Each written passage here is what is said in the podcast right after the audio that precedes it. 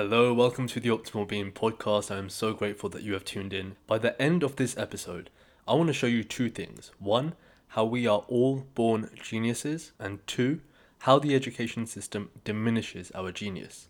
Before I do this, let's start this off with a quote from none other than Albert Einstein. He said that everybody is a genius, but if you judge a fish by its ability to climb a tree, it will live its whole life believing that it is stupid. This idea was proven in a test that NASA had made with two leading scientists, namely Dr. George Land and Beth Jarman, and they conducted a test to measure our creative potential and our ability to come up with new, innovative ideas to problems. The scientists gave this creative genius test to 1,500 children, aged between 4 and 5 years old. Now, what percentage of those children do you think fell in the genius category of imagination 10, 20, maybe 40%. It was actually an astonishing 98%. 98%. But it gets even more amazing. They decided to make this a long term study.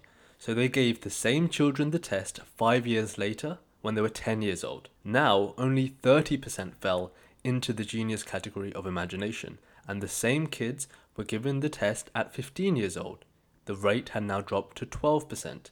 And then once again, at adults, they were given the test, and now this figure was a depressing 2%. And if you think this was a one off, these results have actually been replicated more than a million times and shows the same. You see, the education system is designed to brainwash us, it's designed to dumb us down, and it judges us on one thing and one thing only our ability to compile, memorize, and regurgitate information. For example, can you remember any of the facts that you had to memorize for an exam in high school?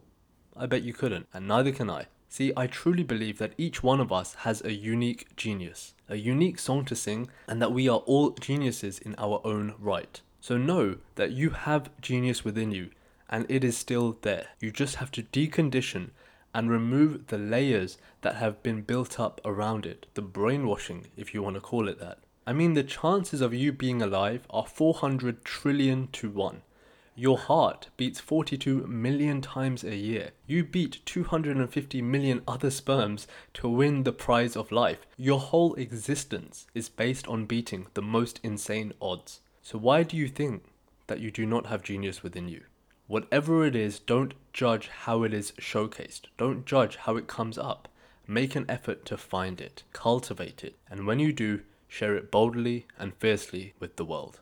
If you enjoyed this episode, please make sure to subscribe, share, write a review. It really goes a long way. If you're looking to level up your life and step into your power, visit theoptimalbeing.com or send me an email to see how we can work together. Thank you for tuning in.